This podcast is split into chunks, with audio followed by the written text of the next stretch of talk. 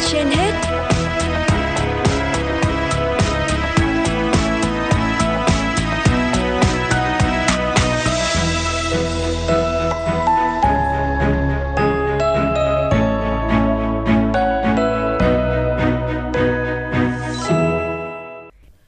Thúy Hằng và Quang Minh xin chào quý thính giả đang theo dõi chương trình Sức khỏe trên hết của Đài Phát thanh Truyền hình Hà Nội. Thưa quý vị và các bạn, hầu hết ở các bệnh viện ở Hà Nội đều nghiêm cấm người nhà bệnh nhân tập kết đồ dùng sinh hoạt hay ăn nghỉ ở các hành lang, khuôn viên trong bệnh viện. Tuy nhiên, nhiều gia đình bệnh nhân có hoàn cảnh vô cùng khó khăn nên vẫn lấy khuôn viên bệnh viện làm nơi tá túc qua đêm, dù bị nhắc nhở nhiều lần. Cần có một giải pháp toàn diện để giải quyết vấn đề này, nhất là tại những bệnh viện lớn ở thủ đô.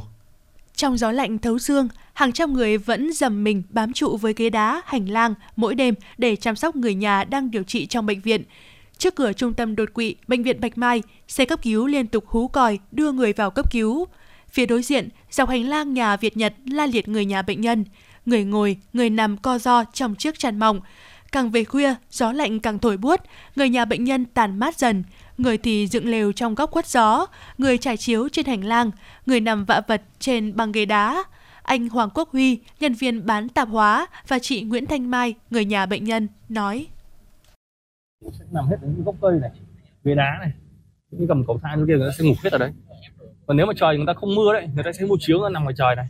Còn nếu mà mưa người ta sẽ mỗi một người tìm mỗi một chỗ tức là ai tìm được chỗ nào nằm chỗ đấy.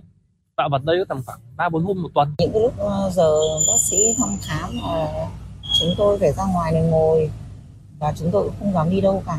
À, phải ngồi ngoài này để khi bác sĩ cần bác sĩ gọi còn Ờ, bác sĩ gọi thì mình có ngay nhưng mà nếu không mình đi thuê thì nhà thì xa quá thì chạy vào không kịp Do ảnh hưởng của không khí lạnh, nhiệt độ ngoài trời về đêm tại Hà Nội có lúc xuống chỉ còn khoảng 10 độ. Dù biết quy định của bệnh viện, thế nhưng không phải gia đình nào cũng có điều kiện thuê nhà trọ. Cả trăm người có thân nhân cấp cứu trong bệnh viện Bạch Mai vẫn phải túc trực bên ngoài sân, hành lang, ghế đá, gầm cầu thang của bệnh viện. Cũng bởi vậy, thân nhân của người bệnh cứ cắt cử thành ca, thay phiên nhau để chăm sóc và ngóng tin người thân.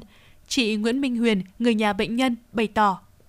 làm gì có tiền đâu người nhà nằm viện đã hết bao nhiêu tiền rồi lấy đâu ra tiền mà còn thuê trọ nữa thuê trọ ở quanh khu này cũng rất là đắt chứ không rẻ tôi cũng chả thuê được ai cũng chả nhờ được ai thì cũng đành phải trông thôi chứ cũng chả còn cách nào khác nữa còn tại Bệnh viện Hữu nghị Việt Đức, mặc dù đã có biển báo không cho người nhà bệnh nhân tụ tập ăn uống, ngủ nghỉ để đảm bảo vệ sinh, an toàn trật tự, tuy nhiên, người nhà bệnh nhân vẫn cố tìm những chỗ trống để tranh thủ ngả lưng để lấy sức chăm nuôi người bệnh.